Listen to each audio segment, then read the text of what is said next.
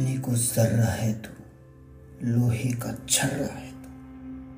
टूटी शमशीरों से तू, कर हर मैदान फतेह, कर हर मैदान फतेह। नमस्कार आदाब सत्यकाल वनकम कैसा काय केड़ो हाल, केम जो कैसे हो आप सब? मेरा नाम है लोकेश भारती और आपका स्वागत करता हूँ भारतीय पॉडकास्ट के failures to success and back के सीरीज़ के नए एपिसोड दोस्तों, ये एपिसोड उन सबके लिए है, जिनको बहाना बनाना बहुत अच्छे से आता है। जिनको कुछ ना करना हो तो वो बहाने पे आ जाते हैं। जो एक छोटी सी चीज़ को बहुत बड़ी लाचारी बताकर कुछ भी करने से दूर भाग जाते हैं। अब कृष्ण जी कह के गए हैं कि कर्म करो। कर्म से ही होगा। भविष्य में क्या होगा वो तुम्हारे हाथ में नहीं है। क्या होगा ये तो तुम जानते ही नहीं और मान लो कोई मैच है। उसका रिज़ल्ट क्या होगा आप बिल्कुल नहीं बता सकते। जब तक वो मैच पूरा आखिरी गेंद तक, आखिरी विकेट तक हो ना जाए। लेकिन कुछ लोग उन बहानों का सहारा लेकर भविष्यवादी बन जाते हैं। ज्योतिषी हैं वो। मुझसे नहीं हो पाएगा जब तक कि उन्होंने उसको करने की कोशिश भी नहीं की। कोशिश। ये जो कोशिश है, वो करना ही आपकी जीत या पराजय तय करेगा। कि आपने, वो कहते हैं ना कि किसी चीज़ को सच्चे दिल से चाहो या शिद्दत से चाहो तो पूरी कायनात तुम्हें उससे मिलाने की कोशिश में लग जाती है। तो कायनात भी कोशिश तभी करती है जब आप किसी चीज़ को शिद्दत से चाहते हो, शिद्दत से उसको करना चाहते हो। और अगर आप करना ही नहीं चाहोगे, बहाना ही बना दोगे तो कुछ मिलेगा नहीं ना। ये कहानी मेरे एक मित्र की है। रोल नंबर थर्टी फाइव मेरा क्लासमेट था। बीटेक कंप्यूटर साइंस में। बहुत अच्छा था। उसकी कहानी मैं क्यों सुना रहा हूँ? आप कहोगे कि मैं तो अपनी एक स्टोरी लेके चल रहा था। जी हाँ ये भी उसका एक हिस्सा है। वो कहते हैं ना कि आपको मोटिवेशन और इंस्पिरेशन कहीं से भी मिल सकती है। अगर आपने शुरू के एपिसोड सुने होंगे तो मैंने एक राजा की कहानी सुनाई थी। जो कि लगातार कई बार हारता हारता एक बार अपनी सेना को छोड़कर उसकी सेना शायद जीत भी जाती। सेना जीते के कगार पर थी, लेकिन वो पहले ही डर के भाग गया कि भाई हम तो हारेंगे। उसने मन में ठान लिया। और वो एक गुफा में जाके छिप जाता है, फिर वो एक चींटी को देखता है। जो उस गुफा के पत्थर के ऊपर चढ़ने की कोशिश करती है, वो बार बार चढ़ती है, गिर जाती है बार बार चढ़ती है, गिर जाती है। उसके हाथ में आपको पता भी है कि चीटी अपने से बीस गुना, पता नहीं कितने गुना सामान लेके चढ़ सकती है। तो वो चढ़ रही थी, लेकिन गिर रही थी, चढ़ रही थी, गिर रही थी। लेकिन एक टाइम ऐसा आया कि वो चढ़ भी गई और आगे बढ़ भी तो राजा ने उसे सीख ली और वो फिर वापस गया जंगे मैदान में और फतेह हासिल की उसने तो ऐसा ही कुछ था मेरा ये दोस्त रोल नंबर थर्टी फाइव तो ये जो रोल नंबर थर्टी फाइव था, इसने एडमिशन तो ले लिया, लेकिन अगर किसी की सो स्पीड है, मान लो स्टूडेंट की तो उसकी स्पीड पाँच थी। मतलब जैसे सौ वर्ड्स एक मिनट में लिखने की मान लो किसी की स्पीड है तो उसकी पाँच शब्द लिखने की थी एक मिनट। वो भी शायद हो सकता है मैं ज़्यादा बोल रहा हूँ। लोग कहते हैं उसको फिजिकली इम्पेयर्ड या डिसेबल था वो, लेकिन मैं नहीं मानता था, क्योंकि वो मेंटली बहुत स्ट्रांग था। उसकी जो दृढ़ इच्छा शक्ति थी, वो मुझे लगता है कि हमारी पूरी क्लास से ज़्यादा थी। क्लास क्या? कॉलेज से ज़्यादा कुछ कर गुजरने की, कुछ करने की इच्छा। उसको जैसे कई बार बात भी करते थे कि यार तू, तूने इंजीनियरिंग की चूज़ की, जिसके अंदर तो बहुत लंबे लंबे पेपर लिखने पड़ते हैं। तो करेगा कैसे? कहते, कर लूँगा यार। यही तो साबित करना यही तो इरादा है। तो बीटेक के पहला सेमेस्टर हुआ छ में से शायद उसका एक या दो पेपर क्लियर हुआ होगा पासिंग मार्क्स पे। दूसरा, तीसरा, चौथा, पांचवा, छठा, सातवां, आठवां। फोर्टी एट एग्ज़ाम्स होते हैं। सिक्स एग्ज़ाम्स पर सेमेस्टर किसी में कम ज़्यादा भी हो सकते हैं, लेकिन फोर्टी एट एग्ज़ाम्स होते हैं। सोचो फोर्टी एट में से कोई बच्चा थर्टी फाइव या फोर्टी सप्लीज के साथ है। जिसमें उसको रीअपियर लेकिन वो रीअपियर होता था। हर सेमेस्टर के बाद एग्ज़ाम होते थे नेक्स्ट सेमेस्टर में तो वो एग्ज़ाम देता था। उसने सोच रखा था कि एग्ज़ाम मुझे देने हैं पास या फेल होगा, उसकी मुझे चिंता नहीं।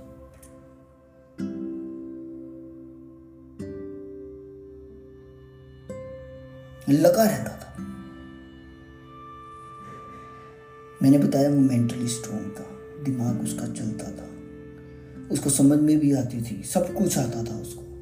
बस थोड़ा लिखने में उसको दिक्कत आती थी। ये नहीं कि कोई हाथ से खराब था। नहीं नहीं नहीं। बस वो स्लो लिखता था। वो शायद उसकी स्पीड मैच नहीं कर पाती थी उसके माइंड के हिसाब से। स्टेबल नहीं था। थोड़ा इम्बेलेंस था शायद।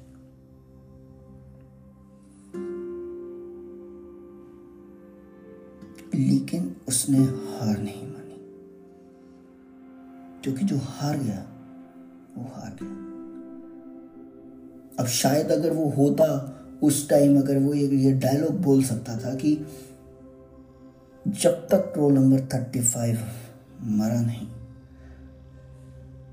तब तक वो हारा नहीं। तो वो लगा रहा, लगातार, उसको हम कहते भी थे कि यार तू एक राइटर को पकड़ ले एग्ज़ाम देने के लिए। तो ये कहता था कि यार मैं जितना देर में उसको भूलूँगा तो उसको मेरी पता नहीं समझ में आए ना आए। तो इससे अच्छा मैं ही लिख लेता हूँ, जैसा भी टूंडा फूंडा मुझे आता है। तो चार साल की डिग्री को करने में उसको सात साल लग गए। अब कहने को तो चार यार ये तो चार साल की डिग्री थी तो मैं सात साल ले ली लेकिन आप इस बात का एसेंस समझो। कि उसने सात साल से लिए लेकिन उसने कंप्लीट किया। तो मैंने जो ये शुरू किया ना रोकूँगा आपको जरा सुनिएगा कि कहने को जर्रा है तो लोहे का छर्रा है। इसका मतलब जानते हैं आप? आपने गाना तो सुना होगा अच्छा भी लगता होगा यार, क्या मोटिवेशनल है, ये एक्सरसाइज करने जाऊँगा, कुछ भी करने जाऊँगा, ये सुन के जाऊँगा। ना इसका मतलब क्या है? ये कुछ जो हमें गाने या भजन भी, कुछ भी, या कोई सूफी सॉन्ग है, कुछ भी पसंद आता है तो वो बेसिकली कहीं डीपली कनेक्टेड हो जाता है हमारे साथ। हमें पता नहीं होता क्यों हुआ है, लेकिन हमें लगता है कि हाँ वी आर कनेक्टेड तो ऐसा ही ये गाना है। मुझे लगता है ये उसके लिए ठीक थी। तो इसीलिए उसके एपिसोड के लिए मैंने ये गाना चुना। तो कहने को जर्रा है तो लोहे का छर्रा है तो। जर्रा। जरा मतलब कि तू जरा सा है दिन के मात्र है, मान लिया। तो लेकिन आपको पता है ना, एक दिन का अगर आपकी आँखों में चला जाए तो क्या हिला देता है आपको। आँखें मलते रह जाते उसको निकालते निकालते, पानी से धोते धोते तो कहने को जर्रा है तो लोहे का छर्रा है तो। एक पिस्टल आती है टोय पिस्टल होती है, उस पर लिखा होता है don't try on animals and humans पशु पक्षी किसी पे भी नहीं करना। और उसके अंदर एक छोटा सा प्रिज्म स्टाइल का थोड़ा सा होलो होता है वो वो छर्रा जलता है उसमें। तो वो जो लोहे का छर्रा, जब उस बंदूक में, वैसे तो आप मारोगे ना किसी को, कुछ भी नहीं होगा। कहेगा, क्या कर रहा है यार? लेकिन अगर उसको पिस्टल में डाल के उसको छोड़ा जाए, वो आपके अंदर तक घुस सकता है? जितनी नज़दीक से छोड़ोगे। बहुत हानि पहुंचाता है ऐसा ही था ये रोल नंबर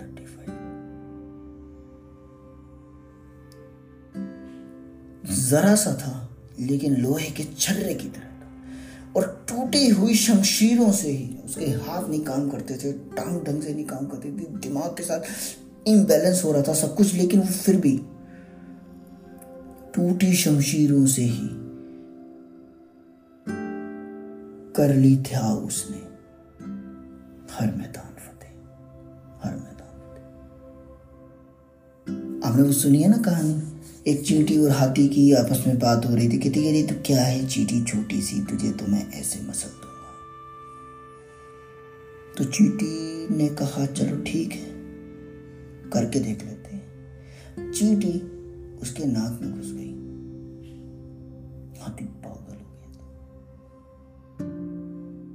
तो कहने को जर्रा है तो लोहे का छर्रा है तू, टूटी शमशीरों से ही तो खर हर मैदान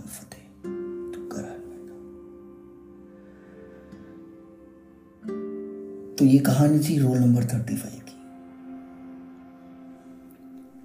मेरा दोस्त। नेक्स्ट एपिसोड में मैं बताऊँगा कौन था रोल नंबर थर्टी फाइव।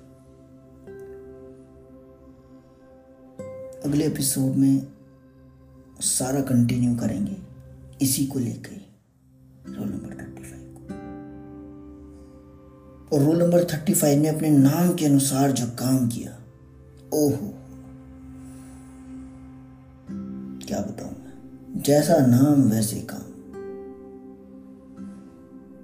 तो दोस्तों, देवियों और सज्जनों, यहीं पर मैं अपनी वाणी को विराम देना चाहूँगा आपकी आज्ञा से। और मिलता हूँ आपको अगले मंगलवार, ठीक आठ बजकर सात मिनट पर हर मंगलवार रात आठ बजकर सात मिनट पर मेरा एपिसोड आ जाता है। मिस मत कीजिएगा नोटिफिकेशन ऑन कर लीजिएगा फॉलो कर लीजिए सब्सक्राइब कर लीजिए। डिस्क्रिप्शन के अंदर मैंने सारा लिंक्स वगैरह दिए हैं अपने आप। इंस्टाग्राम पे मुझे चैट भी कर सकते हैं मैसेज कर सकते हैं, बात कर सकते हैं, कोई डिस्कशन कर सकते हैं।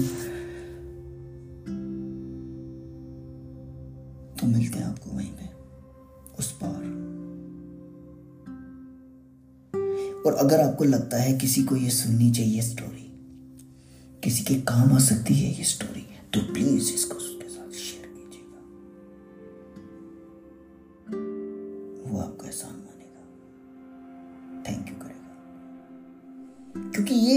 ये लाइफ स्टोरी सिर्फ़ रोल नंबर थर्टी फाइव की नहीं है। ये आपकी, मेरी, सबकी है। उन सब बहानेबाजों के लिए भी है कि जो बहाने बनाते हैं कि मैं ये नहीं कर पाया क्योंकि ऐसा था। अरे, इसको देखो, इसको सुनो। ये कैसा था और उसने क्या करके दिखाया?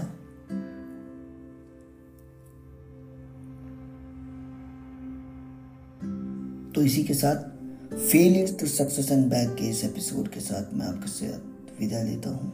इसके साथ आपको छोड़े जाता हूँ। शेयर कर लीजिएगा लाइक कर लीजिएगा फॉलो कर लीजिएगा।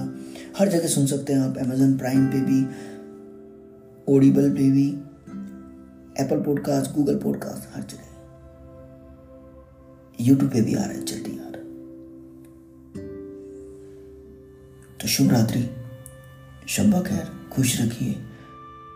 अपने आसपास के लोग। परिवार, दोस्त, हर किसी को। कोई गार्ड भी अगर आपको मिलता है ना तो उसको प्लीज़ नमस्ते ज़रूर कीजिएगा, उसको अच्छा लगेगा। खुशियाँ बांटेंगे ना, तभी खुशियाँ मिलेंगी। जब आप अपने हाथ खोल देंगे, तभी प्रभु आपके हाथों में कुछ देता है। तो अगर आप प्यार के लिए हाथ खोलेंगे तो वो प्यार बांटेगा। नफरत के लिए हाथ खोलेंगे तो वो नफरत देगा। तो इसी के साथ जय हिंद जय भारत जय श्री